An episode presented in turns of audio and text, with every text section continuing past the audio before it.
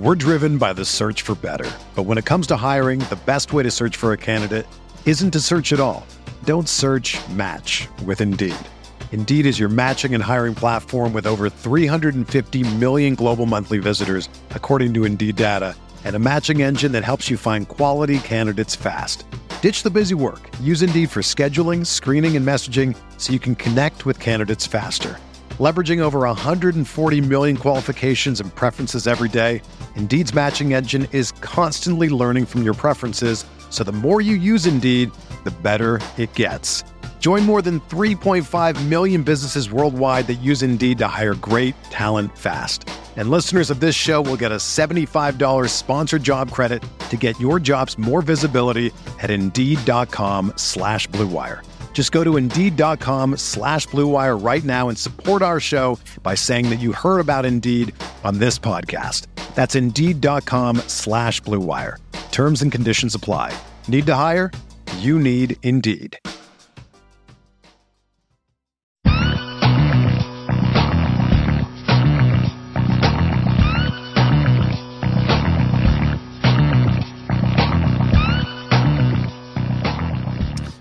Welcome to the Fantasy Football Report.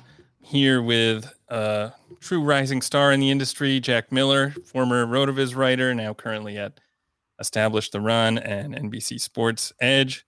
Jack, how's it going? I'm doing good, doing good. Thanks for having me on. How are you? I'm great. Uh, could have been a better day for me overall, I guess, but uh, I'm happy with a lot of these big performances we saw.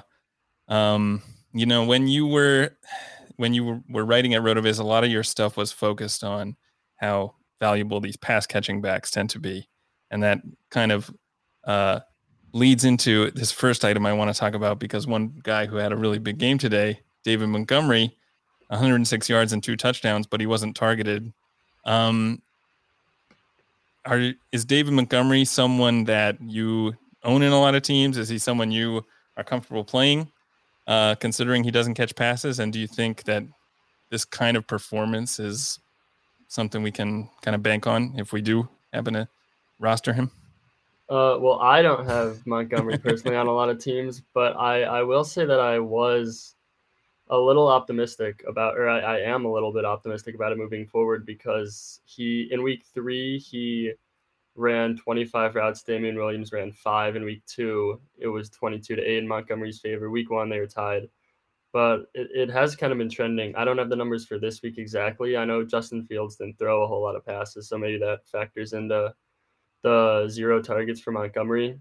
But he has been running a lot more routes than Williams. Um, he did get hurt at the end of today, so hopefully he's okay because it looked like it was going to be a pretty strong season for him if he's if he avoided a serious injury.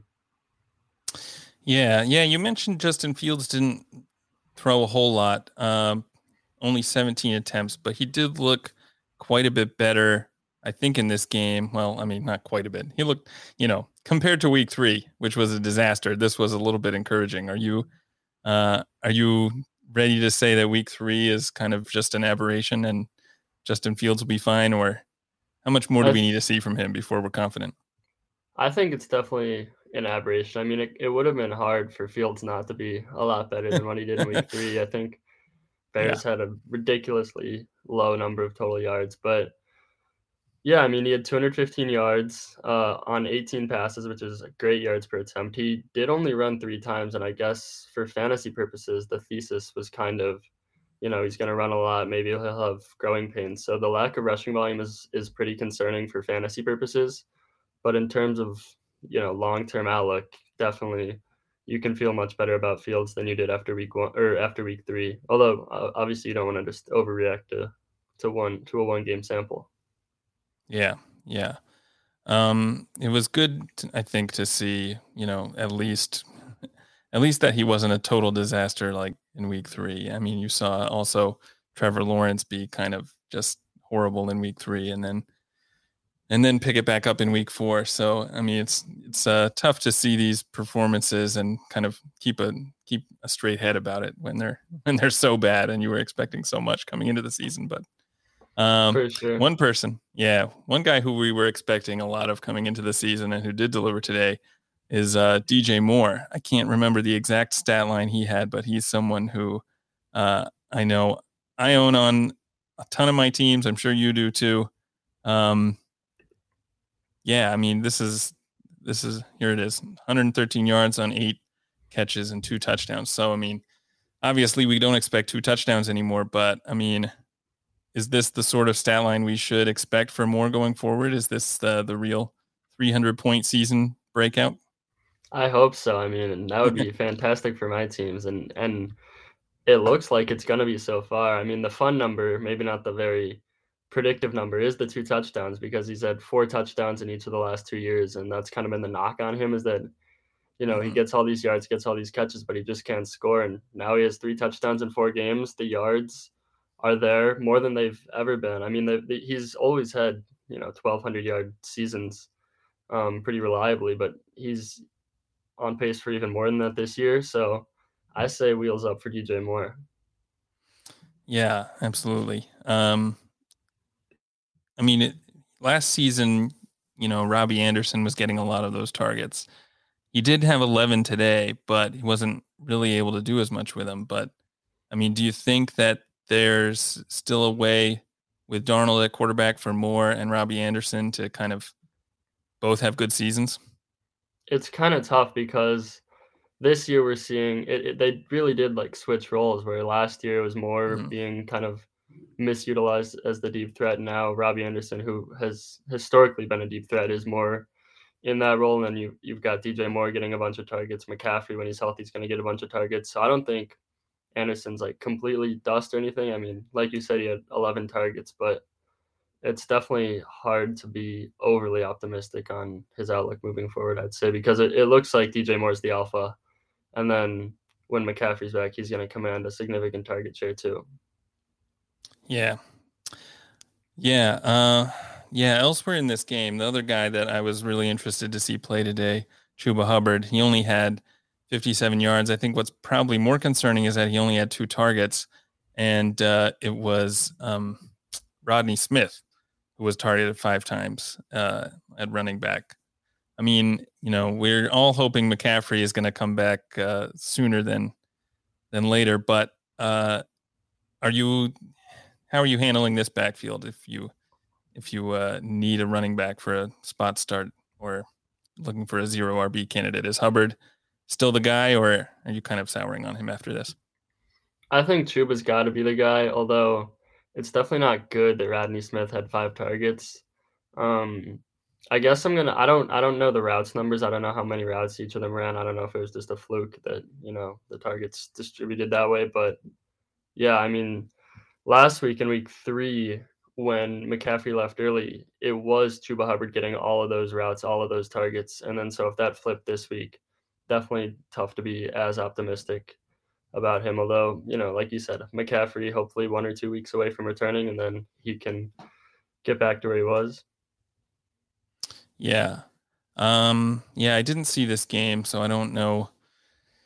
I don't know what exactly might have happened, and I don't have the routes numbers either. But I mean, I guess you are happy if you have Hubbard that he got most of the carries in McCaffrey's absence.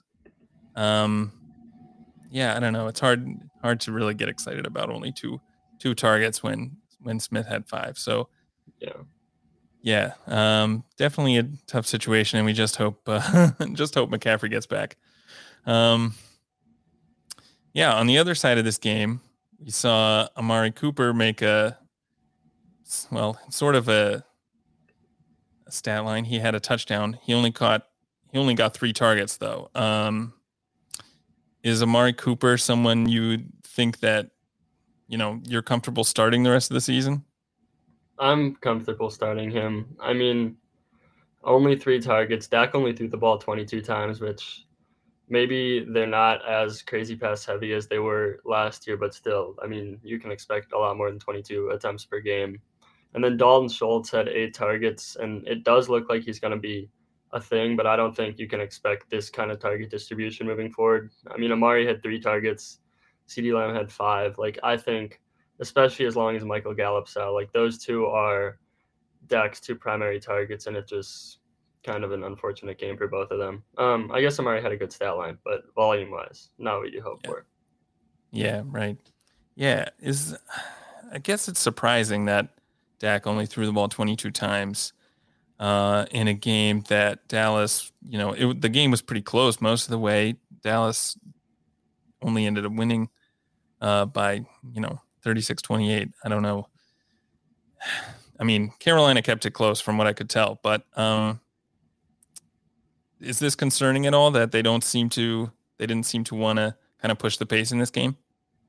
I think that might be a little bit more of a concern because outside of that first game against Tampa Bay, where um, I mean the Bucs are kind of a, a, pass funnel historically, where you can't really run against them, and so it just leads to a bunch of pass attempts, and that's what we saw in Week One, and it was super exciting. But over the past few weeks, it's been a lot more balanced of an approach, and there's still targets to go around, um, especially because so much of the offense is going to go through Amari and CeeDee Lamb. But uh, the passing volume doesn't seem to be as insane as maybe we expected and as insane as it was last season. Yeah. Um, I believe that Michael Gallup is eligible to return next week. So, um, you know, when he's back on the field in the offense, if we're not going to be seeing the huge passing volume we had in week one and uh, last season, our, you know, what are you doing with the other guys, the other receivers there, CeeDee Lamb and Cooper? Are you? you I would, that's got to lower their target share, I would think. Yeah, right? it definitely will. I I don't really know what they would go for right now in a trade. I mean, and it's so hard. Like I don't want to say trade them because they're such great talent. So I think you kind of yeah. just you hold and you hope for the best because CeeDee Lamb, like all these guys, CeeDee Lamb especially is fantastic prospect, great year one. I mean, great, good start to year two.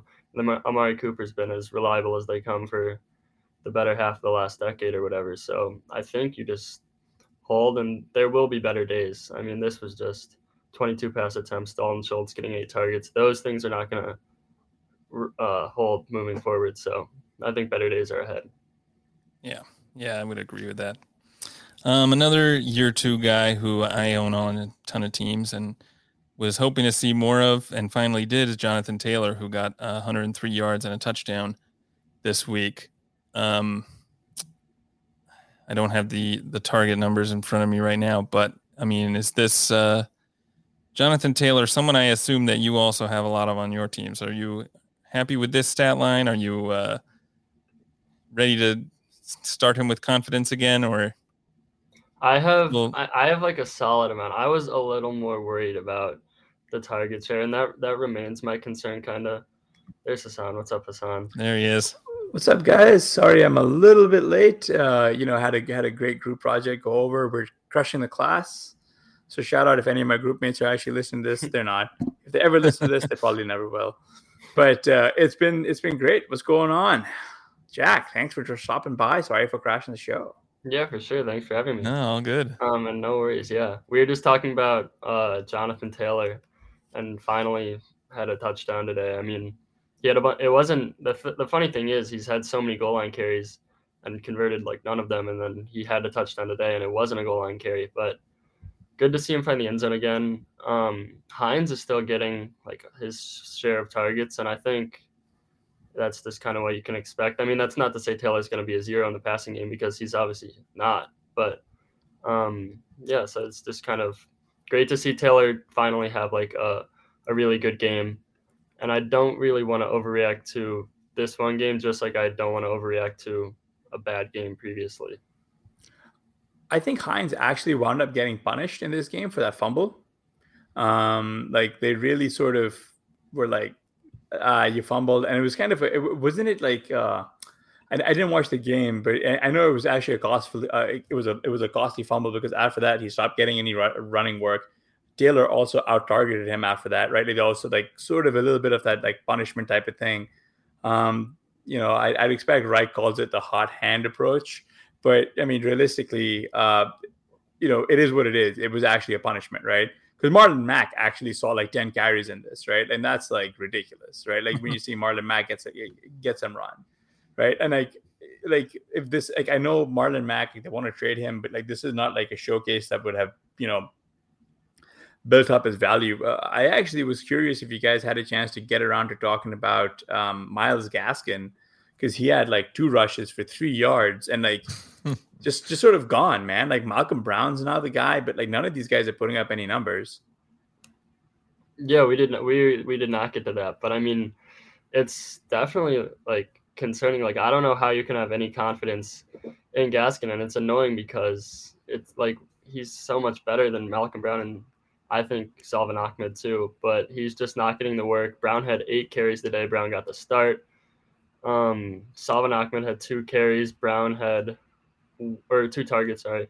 Brown had one target, and Gaskin, I don't even think recorded a target. And that was yeah. kind of, you know, what you want for him. Like, even if Malcolm Brown's getting the early down work, you'd hope Gaskin would get some targets. And this is a game where the Dolphins were losing. Jacoby Brissett had 30 attempts. That's not a lot by any means, but it's it's a fair amount. And Gaskin still had no targets, so I, th- I think you definitely have to be concerned about Gaskin.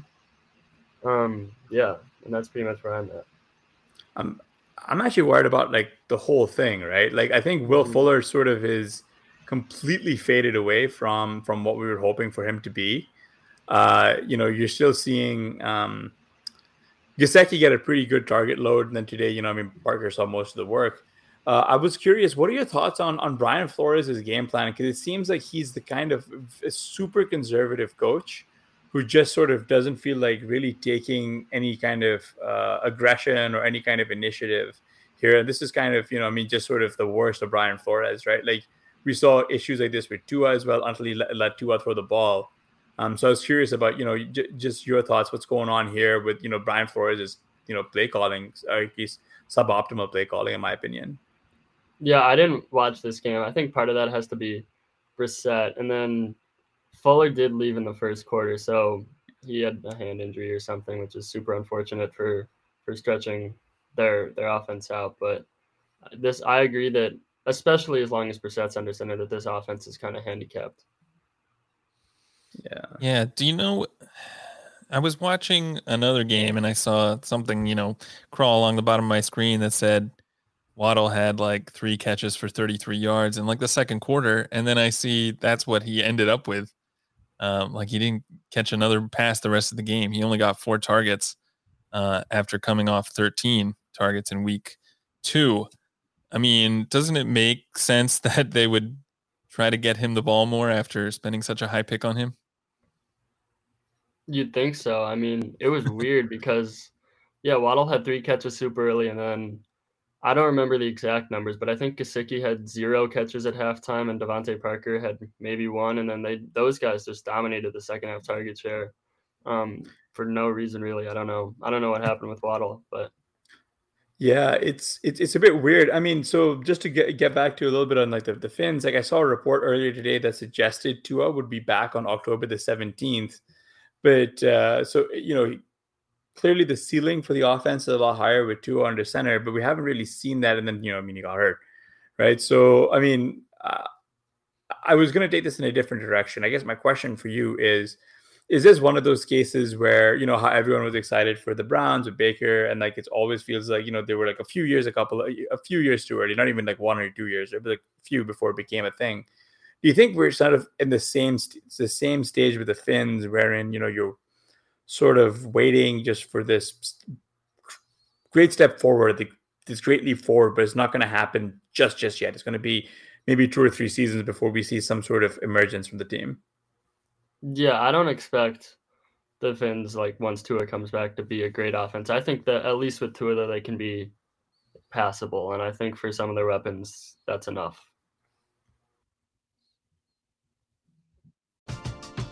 We're driven by the search for better. But when it comes to hiring, the best way to search for a candidate isn't to search at all.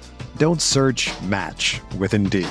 Indeed is your matching and hiring platform with over 350 million global monthly visitors, according to Indeed data, and a matching engine that helps you find quality candidates fast.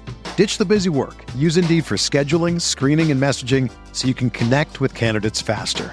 Leveraging over 140 million qualifications and preferences every day, Indeed's matching engine is constantly learning from your preferences, so the more you use Indeed, the better it gets.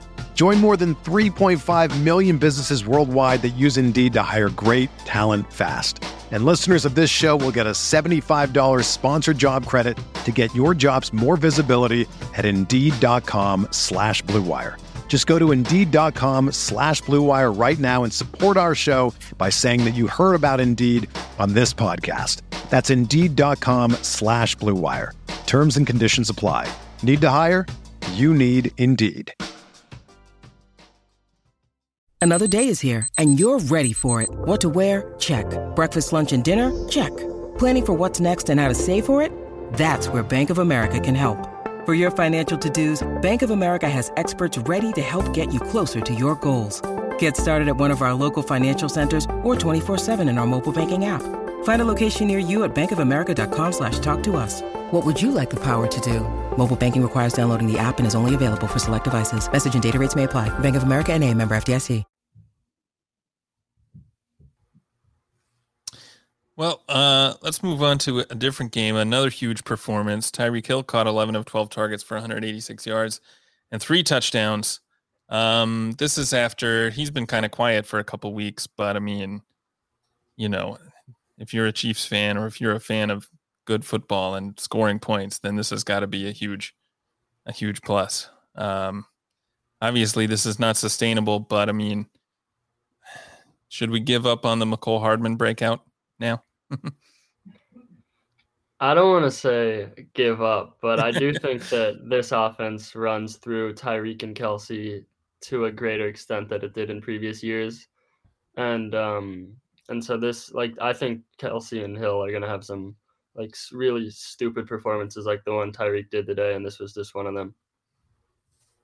Yeah, I mean, one of the things that I think that's interesting about this team is um, the efficiency, the surgical precision with which they are able to get the ball, you know, like on offense is actually a bit of a detriment. It kind of curbs upside for like everybody else, right? Like this is a kind of an offense that kind of is concentrated in that like one or two guys are going to score like 95% plus of the points and that's it. Like, like Mecole's just going to sort of starve, right?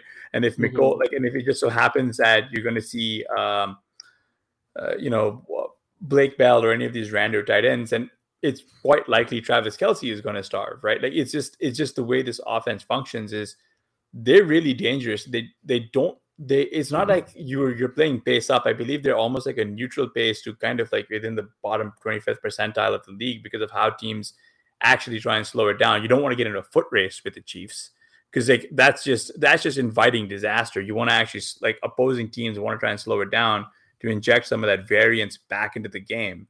I mean, you know, like the last thing, uh, the last thing you want to you want to actually like deal with is um, Patrick Mahomes like nuking you for 80 yards, like if you try to get in a foot race with him, right? Like, and and and the, and the Chiefs clearly build this team for speed. I mean, like all these guys are fast outside of Kelce, right? Like Pringle, Hardman, Tyreek. Um, it's why they brought in like Sammy Watkins. Like this is just it, the team the team itself is built for speed. You're just not going to get the number of plays run in it as you should. And the eagles uh, like on the other hand like kudos to them for you know trying. They kind of got absolutely like they got they, they they like this is the best that we've seen Jalen Hurts play all year. And and even then like it was just one of those like far too little far too late type of things right? I mean like like like uh Mahomes had only 30 pass attempts. Hurts had 48 right? Like that just speaks to the kind of efficiency the Chiefs had. And then the Chiefs had 32 rush attempts for 200 yards, and and and and the Eagles only had 19, right? So it is it, it, it is interesting when because like in your mind's eye you think that the Chiefs play fast, they don't. They just really they score fast and they get off the field really quickly. Yeah, yeah, they uh, maybe well, right, score fast, but that means you don't run a lot of offensive plays. Um, yeah, I don't know. I mean, 30, 30 attempts is definitely on the low end for Mahomes. So I think you would expect to see more targets for a lot of these guys. You'd expect more than six targets for Kelce. Um, but yeah, I think that's exactly right, though, that this is outside of Hill and Kelce, there's not going to be a lot for for other guys. uh, I actually wanted to get Jack's thoughts on on on this a little bit. So um, Kenneth Gainwell had that massive game today, right? Like he did, he did really, really well. Um, he rushed three, only three times for 31 yards, and he caught six of eight targets for 58 yards in week four, right? Like, so you know, like, what are your thoughts here? Like, um, like talk to me a little bit about like the how do you see the split going between Sanders and, and Gainwell? I think what the Eagles do a lot of the time is when they get down, it's just Kenny Gainwell gets gets most of the snaps, and that's kind of what happened today. Is the Chiefs jumped out and then they took they put Kenny Gainwell in, and so Kenny Gainwell was the main guy. He had a huge game, and I think you definitely have to be. I I mean, obviously you're encouraged by Kenny Gainwell, and then Sanders. It's kind of a bad omen that as soon as they get down, it's it turns into the Kenny Gainwell show, and that's what we saw last week too. Is that I think Sanders had two carries or whatever, and the the Eagles were down a bunch the whole game to the Cowboys, and Gainwell played a whole bunch of snaps, so that's just kind of how it is. And this is a team that probably will be in negative script a bunch of the time. And so Gainwell is definitely, I think, a thing. And then Sanders that kind of chops off the ceiling a lot. Yeah. Um, and this is a follow up. So after last week, like Jalen Reagor was just uh, a ghost. Um, as someone who actually tried to use him as a pivot play in DFS, like um, I you know that that worked out great if you wanted to brick all your teams. Um, so it was it was it was good in that in that in that uh, regard. But I was curious, you know, like what are your thoughts on on Reagor? Uh, you know, he's looked a little bit better, but I, I wanted to get your thoughts on just sort of, you know, where you think he's going to be like this year. Like, is he like a trustworthy player at all? Like, what are you doing with Reagor? I guess.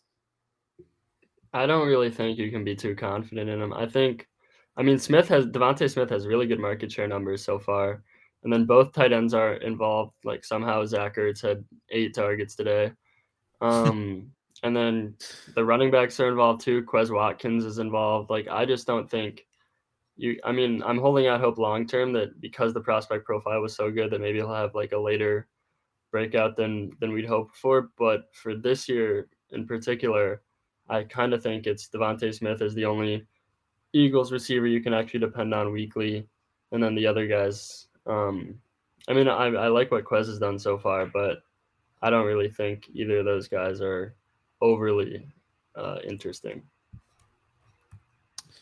Yeah, Reagor is an interesting kind of problem because he's someone I own in a lot of dynasty leagues where, you know, if he doesn't start to actually produce, sometime pretty soon this year he's basically you know you could be looking at someone whose value is almost at zero uh in year three. So yeah what are you guys doing with Reagor if you if you have him in any dynasty leagues? Uh i do have him in dynasty. Um the issue is uh, man that's a very good question. I don't i think you kind of have to package him up but like who are you really going to be trading him for right? Because i think everyone has seen just sort of how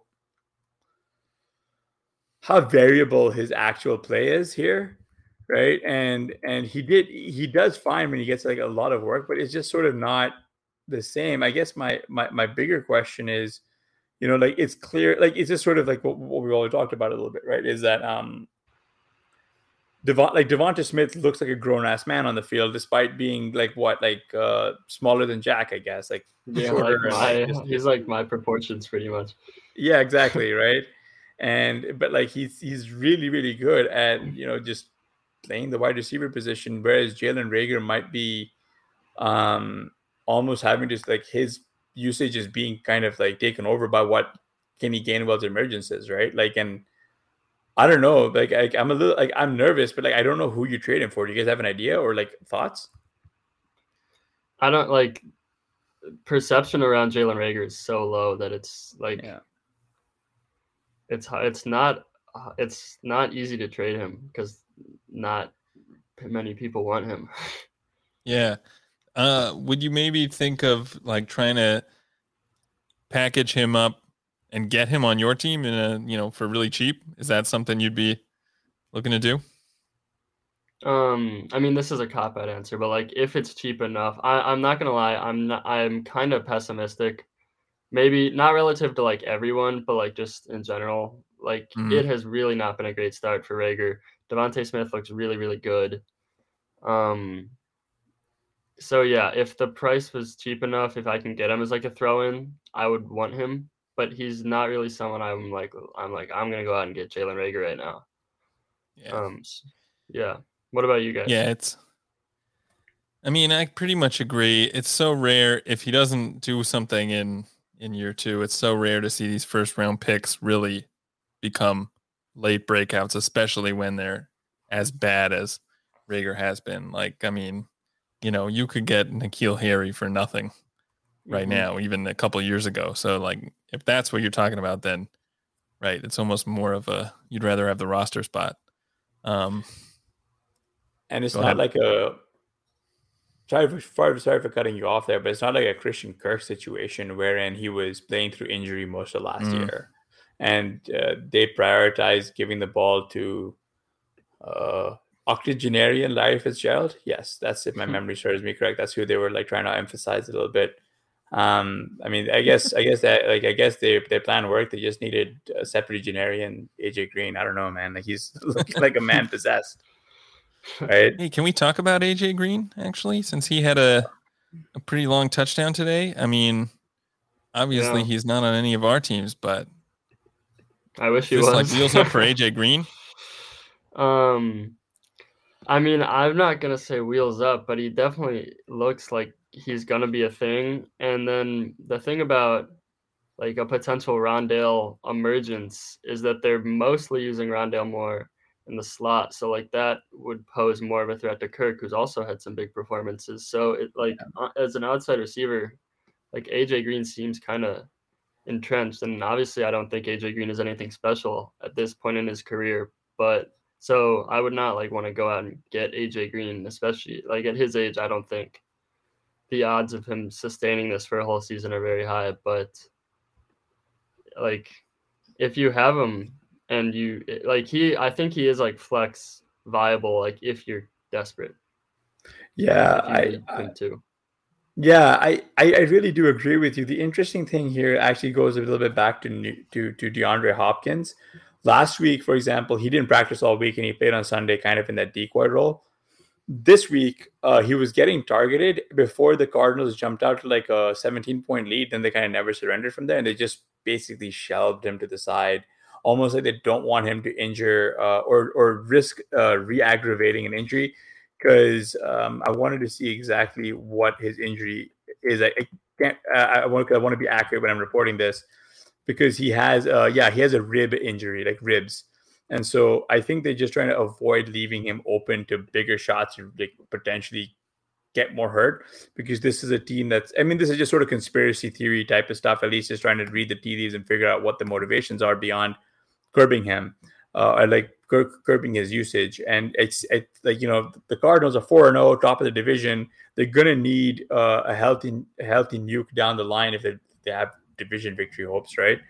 So so why not why not try and like prevent him from getting hurt a little bit more? Because you know it was a little surprising seeing him jump out to that 67 yards of like receiving yards really really early and then he just sort of went silent right? So uh, do either of you guys think about that at all like uh, in, in that way do you, or am i way off base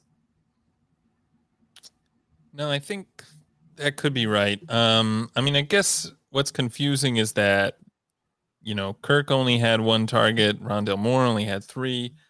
Like AJ Green has not been good before this game, so I think it's a question.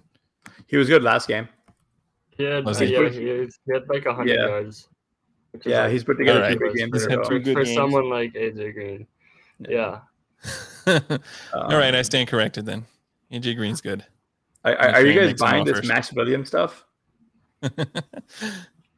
Maxx, I I mean, Maxx mean- Williams is doing it two two weeks in a row as He well. is. He is. yeah, Um, yeah, he had like 95 yards or something a week or two ago, which and then he had 66 and a touchdown today. So, I mean, with how tight end is, like, I guess I guess Maxx Williams has to be on your radar, um, right?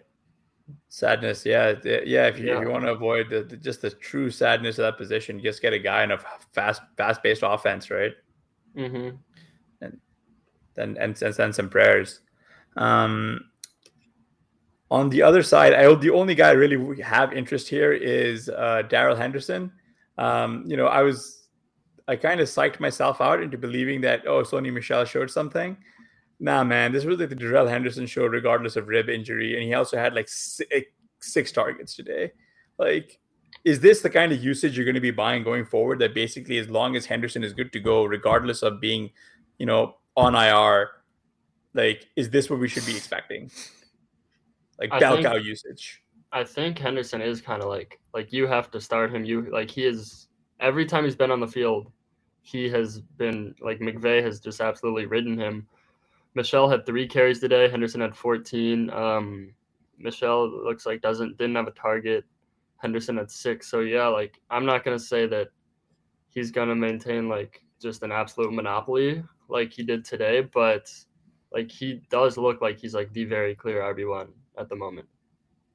Yeah, he looks ridiculously good, and mm-hmm. um, I sat him everywhere, by the way. And in a couple of leagues, I started Sony Michel. Like it's just been a banner day uh, for, for good for good decisions on my on my part. Um, Michel, it looks like did lose a fumble in this game, so I don't know if that might have something to do with his low usage for for much of the game. But but I mean, I think you're exactly right that when when Henderson's been healthy, he's been the guy. So he's probably going to be the guy going forward. Yeah, it's it's it's definitely like he's interesting. Um I'm sorry, Ben Gretch, but we might need to talk about this Van Jefferson being a nuisance thing. I think he really has he really has curbed uh he really has curbed uh Robert Woods. Man, the the red lights were really there for Robert Woods. Like we all just like sort of ignored them again. I don't know. What, what what what were your thoughts on, on Robert Woods this this offseason, Jack? And like, where are you with him now? I thought I didn't really. I'm not gonna say. I thought Kupp and Woods should have been valued like the same, and so I was more on Kupp, but I didn't expect like this level of a fall off for for Woods. Um, and then he bit he did like basically nothing the whole game today, and then I think like near the end he had like three catches for 30 yards yeah. and a touchdown on one drive. But like for yeah. the vast majority of the game before like absolute garbage time, he was basically worthless. That that actually kind of sums up his usage this season too. He's like he gets like these spitty like rushes or or these spitty like two catches for 15 yards like after the game is like in the fourth quarter, right? Like it's been it's like mm-hmm. you know like like starting him has been like an absolute nightmare. Um, just because you don't, because like you're holding on hope, but you know we're we're four weeks in. This is who he is. Um, you know, like we, we don't have much of a season left, and that's I mean like to keep making like oh maybe you can write it out, you can't, right? Like you have to make a snap judgment. Um, yeah, I think I mean it, it looks it really looks like the Cooper Kupp show. So I think Woods. I mean, you like most teams I think might have better options at this point than Robert Woods, right? Yeah, um, and and speaking of t- t- target hog wide receivers, um, switching over, switching gears to Seattle 49ers, Deebo Samuel, he got eight of 12 targets for 156 yards and two TDs, right? Um, Jack, this honestly, this is kind of like a one man target tree, right? It's Deebo Samuel, then it's George Kittle, and then it's like Ross Dwelley. Most I don't know, right? And then it's guys, Yeah, do you guys have any thoughts? and then it's like ten, here? and then it's like ten guys, and then it's Brandon Aiyuk. Yeah, exactly. Um, yeah, so like, so, so I mean, so what happened here?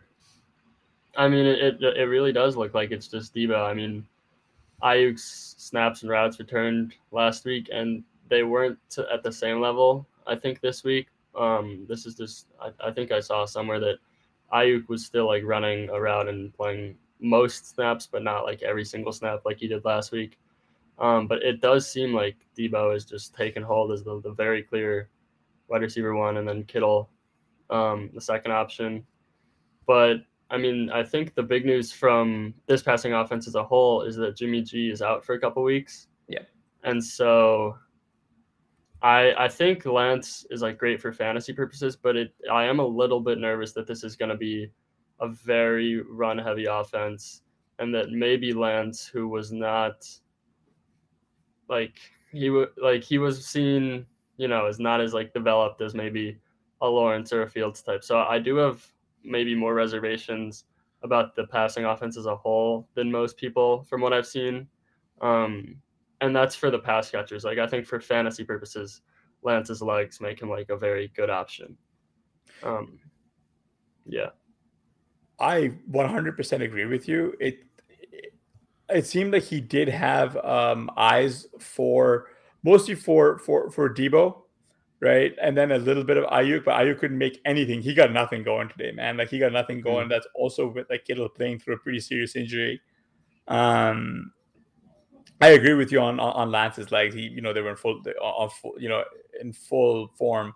The weirdest thing is like Kyle Juszczyk is just popping up and taking away all those like like RB yeah. targets, man. Like it's kind of it's really frustrating. Um, but but it is. I, I mean, I started Juszczyk in Scott Fish Bowl today. I That's how pathetic it. my team is. I believe it. Um, I mean, I mean, Kittle did himself, frankly, did himself no favors, right? He had 11 targets and he only converted four for 40. Like maybe he should have sat this one out, especially. Mm-hmm. But but you know, on the flip side, like the Seahawks keep these things very very close. Um, a guy who I've been pressuring the Pentagon to pick for some time has been Alex Collins to take him off of waivers. Um, and now we might have to pay a little bit to get him off of waivers uh, in the one league where he's available. You know, you sort of saw him come in um, when the when the Seahawks had nothing going on the ground. He was twice as effective as, as Chris Carson, and he actually saw, you know, caught both of his targets for 34 yards. Is this someone you're interested in at all, like from a waiver perspective? Um, you know, what are your thoughts on, on on Alex Collins going forward?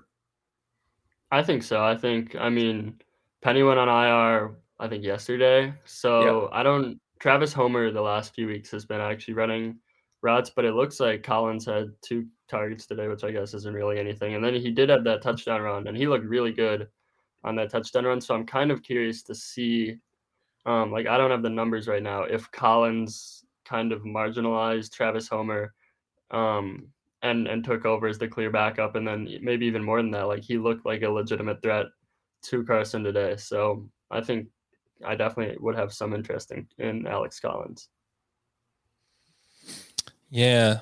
Sean was kind of beating the drum for Alex Collins all off season. And I guess because he didn't he didn't really have much of a role in week one, kind of uh if if I did have him on any of my teams, I probably dropped him by now.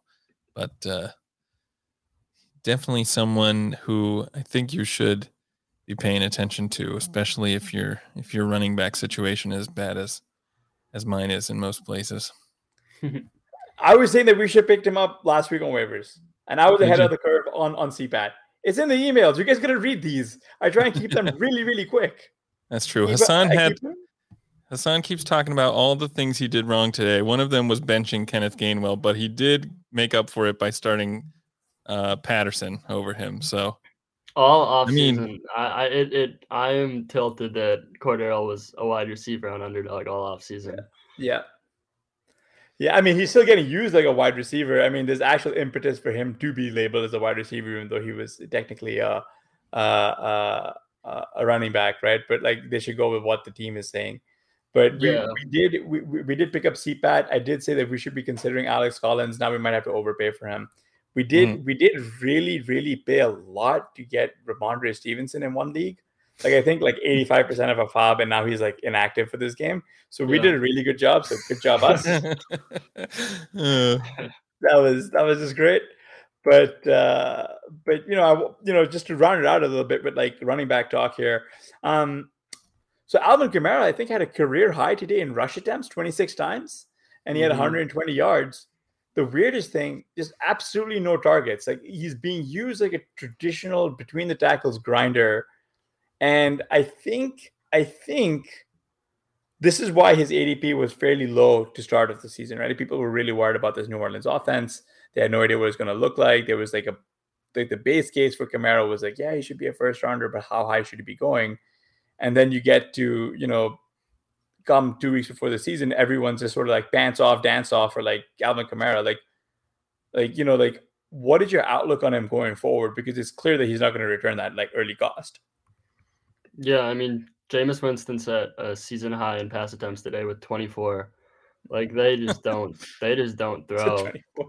Um, yeah, like I, he's has he's had this isn't in order because I don't remember, but he, he's had 20, 21, 22, and 24 pass attempts. Like they just don't wow. throw. And then Tony Jones also got hurt today. Um, I honestly forget who their RB three is, but like Kamara is gonna get just a lot of targets. I think he's gonna smash. Like like I mean, the last few years it's been Kamara and Latavius. Like it has been they kind of split targets? the work. Like no carries. Yeah, that's like the issue because Kamara's value is really in the receiving game. He had oh, zero yeah. targets today. Like they like they gave targets. They gave three targets to Ty Montgomery. Remember him? They gave mm-hmm. three targets to Tony Jones. Remember him? DOA. They gave one target to Dwayne Washington. There are seven targets over here that went to that that went to running backs not named Alvin Kamara. Taysom Hill had two targets. like, like not Alvin Kamara. Like like like hypothetically, not even hypothetically, like, like Alvin Kamara is the best receiver on this team in my opinion. Mm-hmm. Marquez Callaway, Deonte Harris, Juwan Johnson. Yeah, yeah, and yeah. I mean, I don't know. I, yeah, it's it's especially troubling to see this in a game where the Saints didn't even win. Right? They lost to the Giants. Gave the Giants their first win of the season. So like, it's not like they were even playing well. And I mean, I don't know. Maybe not targeting Kamara has something to do with that. But I mean, you would expect them to, in any kind of game. I mean, in, in a game like this, especially, you would expect them to be a little more uh, a little more aggressive with the weapons they have. So yeah, I don't this is I don't think this is good news for Kamara, but I think yeah, I think it's definitely bad news. Like it's it's literally like they've made him just the between the back the between the tackles grinder. I think he's gonna crush like his career high and you know market share of carries, but he's not getting the targets. Um, you would think with this receiving core that they would like find like creative ways to get him the ball. They're not doing that. And then I was actually wrong. Winston had 23 pass attempts today, so they're also just also just very slow, very run heavy. Um, which yeah, definitely not good. Like like what what I was trying to say earlier is that like the previous years it's been Kamara and then Latavius like splitting carries, and then Kamara's been like the passing down guy. And this year it seems like they've just flipped that, where now it's like Kamara workhorse on early downs, and you know getting him Time the ball, getting him the ball as as a receiver is like second priority now. Hmm. Yeah, because because the the Giants actually on the other side of the ball was Saquon, who's been you know trending back to normal almost. Like now, I think he's like you know good to go. He gets a pretty nice stretch or like an easier stretch of players. Um, he had you know 13 carries for 52 yards and, and a touchdown. But more more interestingly, at least um, on my side, was the six targets that he turned into a five seven like got five of them for 74 yards and a touchdown, right? Like like Jack, like where are you at with Saquon Barkley? Like, do you think he's going to return like you know high end RB numbers, uh, RB one numbers going forward? Like, what like what are your thoughts on him? I think he's like back to where he was prior to getting hurt in 2020. I mean, his market share number, like he is like an absolute workhorse right now on a market share level. Like Devontae Booker, I guess, had one catch today, but like Saquon is dominating carries, he's dominating targets. Um, I mean, the only thing that could hold him back is like this offense and the offensive line, but the volume is going to be amazing. And then he's obviously a fantastic player. So I think Saquon is, is back to what he's been as like a high end RB1. Yeah, buddy.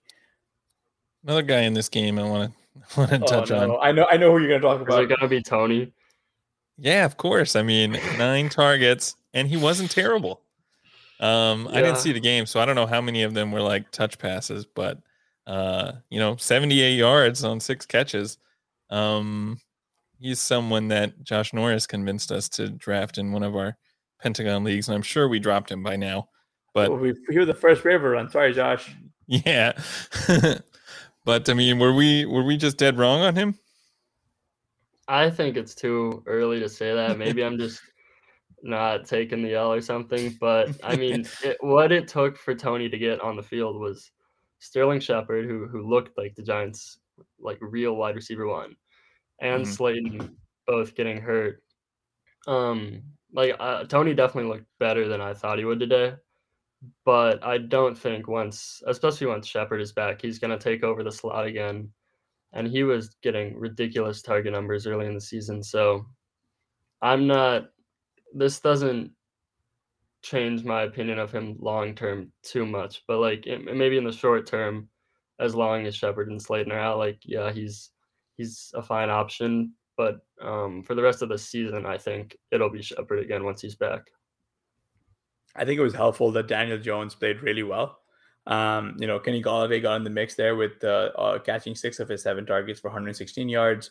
John Ross came off of IR and put up like a, you know, got three of his four targets for 77 yards and a TD, right? Like, so it was good to see. I don't know. This this is probably like the best game of Jones's uh, of the season so far for Jones. So kind of interesting, right? Like uh, with Saquon getting a little bit healthier, like it's gonna like there's a lot of value to be mined here, I guess. So make sure, I guess, Toney is rostered in 12 team leagues if you're needy at wide receiver. Yeah, certainly Jones's best passing game, although he actually scored more points in week two. But yeah. uh, that's another another guy that probably is worth talking about because he's looked um, most of the season, apart from really last week, he's looked like you know QB one level um, fantasy quarterback. I mean, are we okay starting him?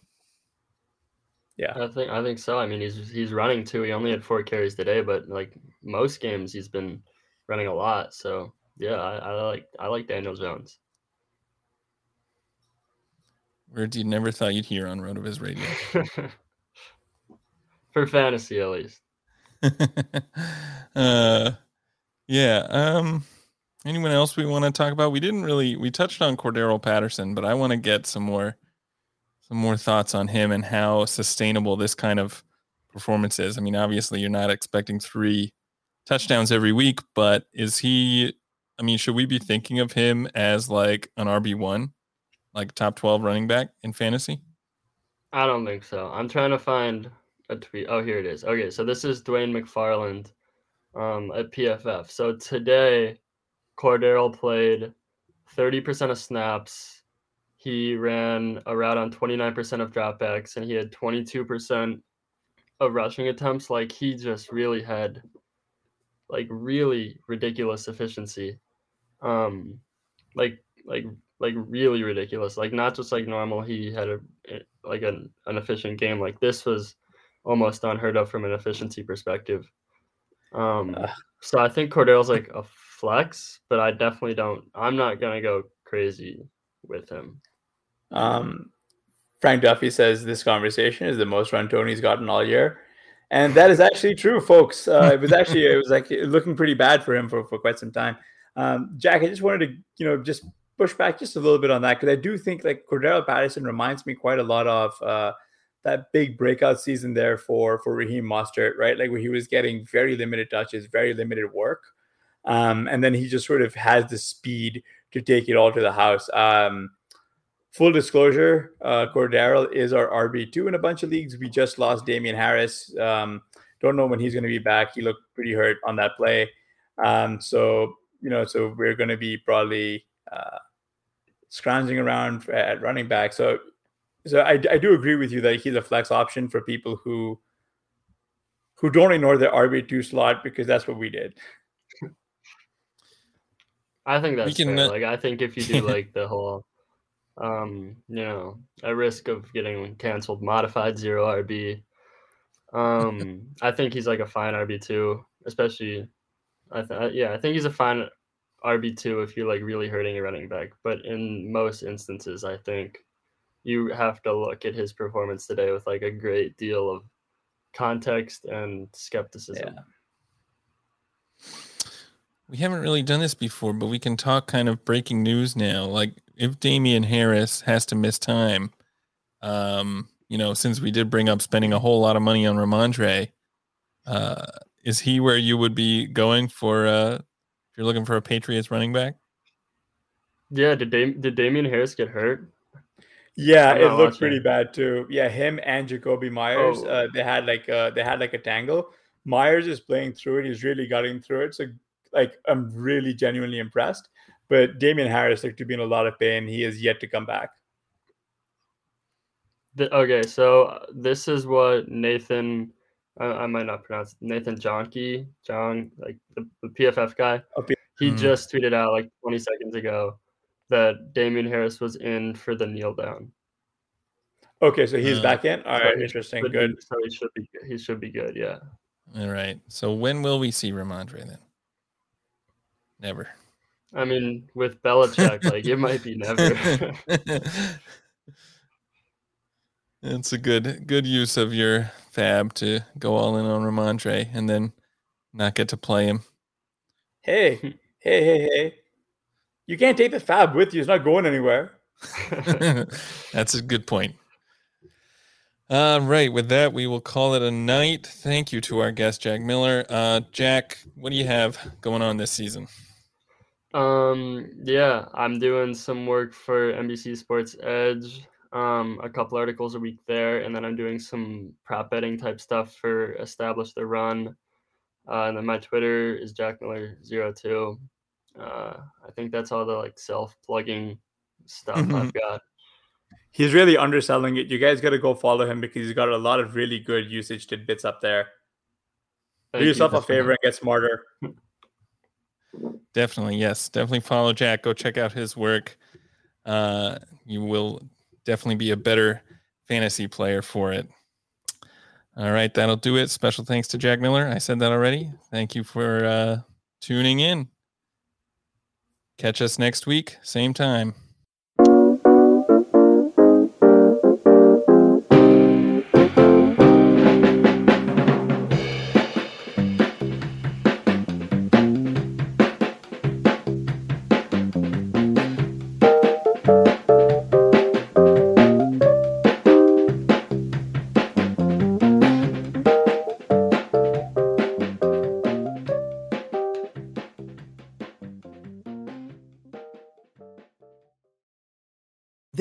The story of the one. As head of maintenance at a concert hall, he knows the show must always go on. That's why he works behind the scenes, ensuring every light is working, the HVAC is humming, and his facility shines. With Grainger's supplies and solutions for every challenge he faces, plus 24 7 customer support, his venue never misses a beat.